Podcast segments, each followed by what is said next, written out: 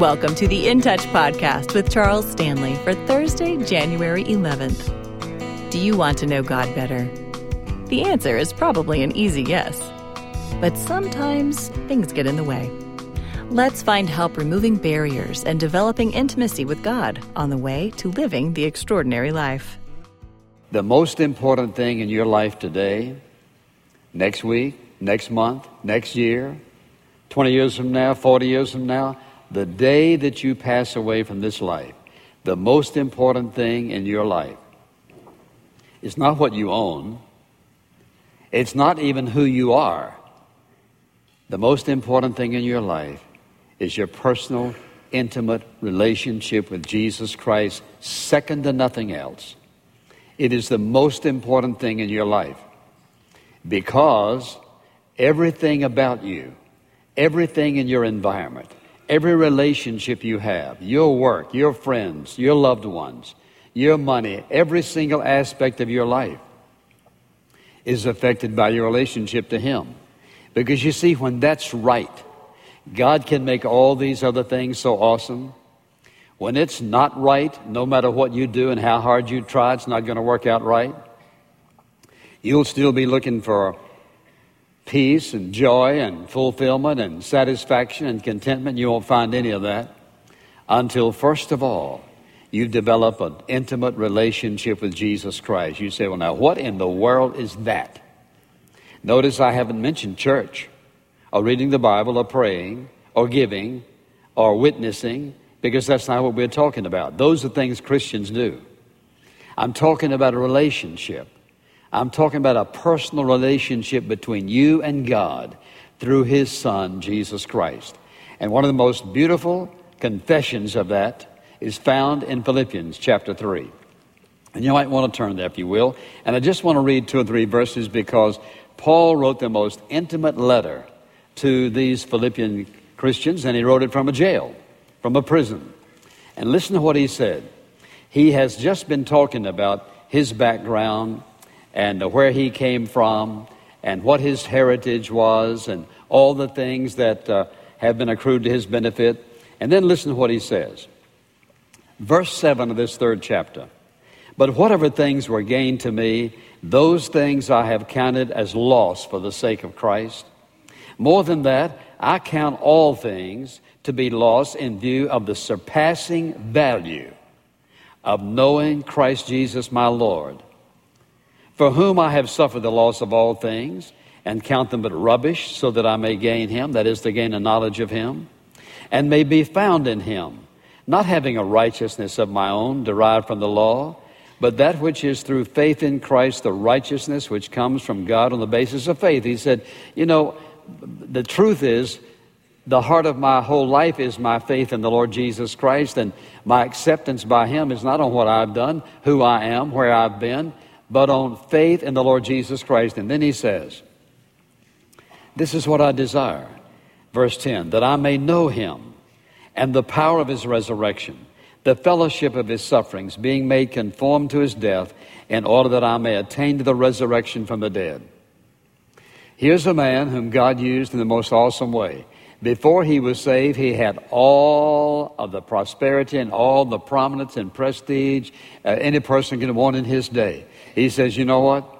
When I look at my relationship to Jesus Christ and I see just a glimpse of who He is and what He's about, when I look at all that I have and all that I am and all that I've been, He says I can put that in a pile of garbage, rubbish, when it comes to being compared to the awesome gift of the knowledge of Jesus Christ, this intimate relationship that I can have from Him. And He says, therefore, I pursue that above everything else. Now think about it. If you can be just as close to God as you choose to be, how close do you want to be? I'll tell you when you want to be the closest. People can neglect this relationship for years and years and years. Maybe they've been saved a long time, but when they think they're going to die, all of a sudden, what should have been important from the moment they were saved becomes important. They want to know Him.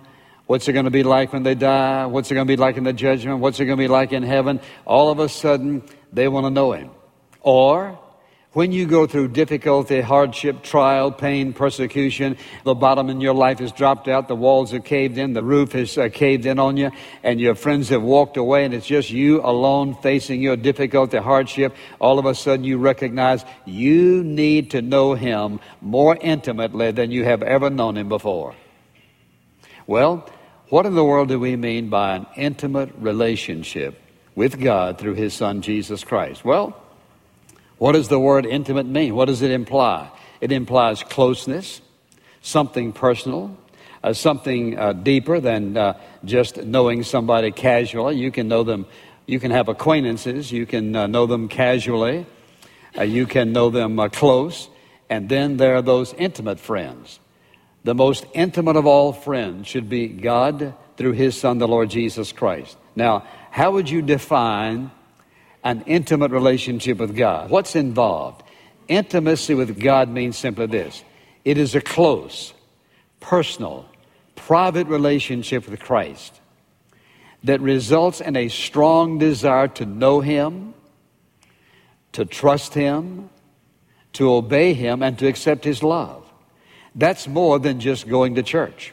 It's more than just reading your Bible. It's more than trying to do good works. We're talking about a relationship. We're talking about intimacy, close, personal relationship with the Lord Jesus Christ. That is the will of God for every single believer. It is the most important thing in your life from His perspective. But you know, the issue is that most people will go through their Christian life and never think in terms of really desiring to know Him on an intimate level, on a deeply personal level, on more than just surface kind of going to church. But who is this Jesus? Who is this Christ? Who is the one who said, If you've seen me, you've seen the Father? Who is the one who said, If you know me, you, you know the Father? Who is the one who said, I am the life, I am truth, I'm life, I'm light, I'm all of this, and no one comes to the Father but by me? Who is this man? It isn't enough to just be saved. God desires that you and I have an intimate relationship with Him. Because, listen, it's the will of God that every single one of us have, listen, not a surface kind of relationship to Him. Not that we're just saved and we go to church and uh, yes, we, uh, we know what's involved in the Christian life. He wants us to have this hungering, thirsting, yearning desire for Himself. That's the will of God for your life. So what you have to ask is this how close am I? How close do I want to be? And I can tell you how close you want to be. You can be as close as you choose to be. You say, Well, I don't have a lot of education. It has nothing to do with being close to God, believe me. I know some people whose intimate relationship with Him that are so, listen, their life is so righteous and holy. When I hear them pray, in their presence, there's something about them. And you know what? It has nothing to do with schooling. It has to do with your desire. Therefore, how do we develop that? So I want to give you a list of things. Listen to this. The first thing necessary to build an intimate relationship with the Lord is time. You have to spend time with Him. Now, what will determine whether you do or not? It's the value you place on knowing Him. You have time to watch TV, have time to work, have time to do other things. Isn't it interesting that you and I would be so brazen as to tell him we don't have time? Don't have time to get in this book. You say, Well, I don't understand. You know how to understand it? Start reading it. You have the Holy Spirit to be the teacher. Don't have time to spend just being alone with Him. And then, of course, there is listening listening to Him. Don't do all the talking. You can either lie down, kneel down, sit in your chair, whatever it might be. But when I'm talking about listening, I'm not talking about listening to Him. Just in case the phone rings, you got you run and get that right quick. You know what? He does. Let me ask you a question. Who's more important in your life than God? Just name Him then why would you want to spend time with the Lord and something, the telephone rings, you go running and pick it up right quick? Oh, I'm just in prayer. you don't want to say that. It takes time and it takes time to listen. Listen carefully. There are times when you just need to be alone, quiet, and just say to the Lord, Lord, I'm just here to listen. Whatever you want to say to me, I'm available to hear it. Then, when He brings up something, you can't ignore it. It takes listening. Then it takes talking, talking to the Father, talking to the Lord Jesus. Lord, here's what I'm thinking. Here's how I'm feeling. Lord, speak to my heart. And sometimes what you say to Him may simply be, Lord, I just want to tell you that I love you. Thank you for being so good to me. You see, prayer isn't just a plea for help. Prayer is just being in His presence and talking to Him. And you have to decide what's the best way for you to do it. Find some place in your house where you and Jesus can get by yourself. You say, There's no place in my house like that. Yes, there is. If extremes to extremes come, then here's what you do get in the bathroom, lock the door. It's just you and God. Whatever it takes. Most people can find a place. You've got time. You've got a place. You can be alone as, uh, as uh, Jesus was oftentimes, as the scripture says, going alone to pray. And the disciples would come after him and say, Well, the people are looking for you. He spent time with the Father. And then, of course, there's being truthful, being honest with Him. Isn't it amazing we think we can fake God out? That, listen, when God brings up something continually in your heart, in your mind, in your prayer, you, you can ignore it, but you know what? Do you think God doesn't know what's going on? You see, intimacy says, says I have to be honest, truthful, open, which means I need to be transparent with Him, saying, Lord, I hear what you say. I don't like what you said. Just tell Him. He already knows it. God, I don't like what you say. I don't want to go there.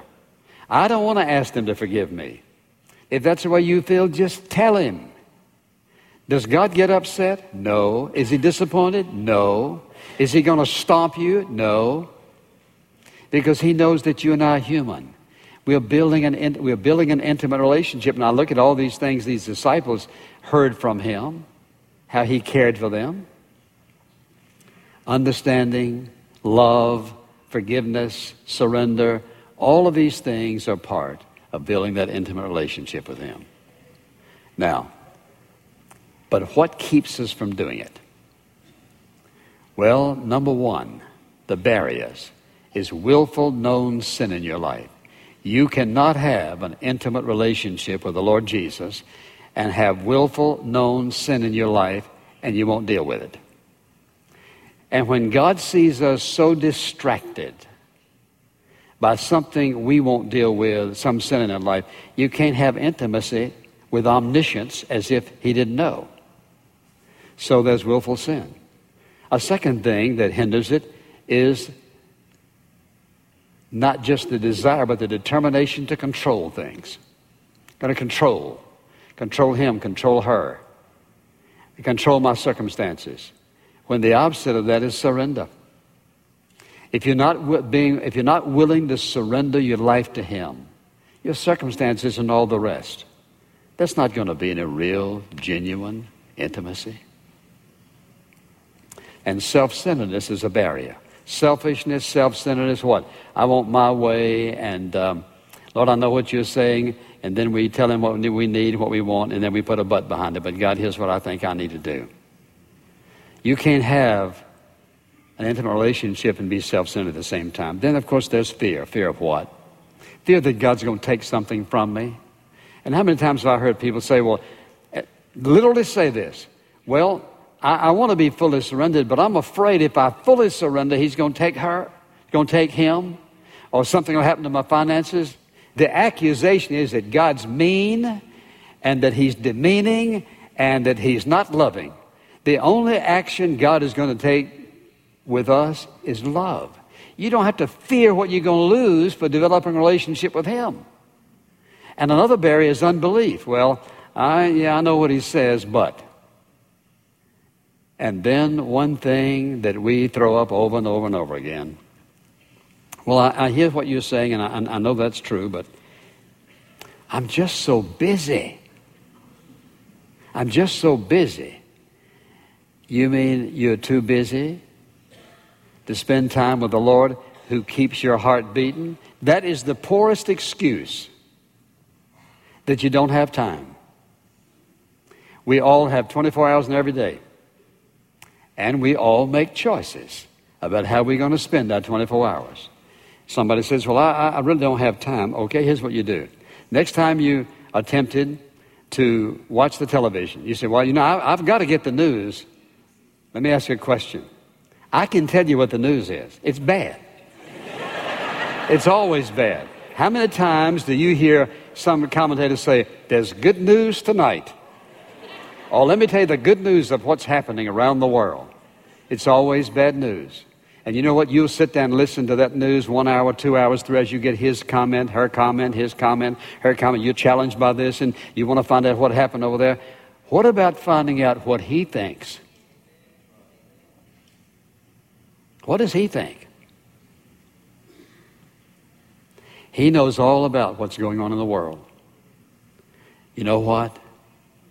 He knows what He wants to go on in your life, and the most precious time you spend in any given day of your time is your time when you get by yourself and just you and the Lord Jesus talk about whether it's your circumstances or somebody else's or whatever it might be. We're not too busy. You know what the problem is? We make wrong choices. And I simply ask you this what is it in your life that's more valuable to you?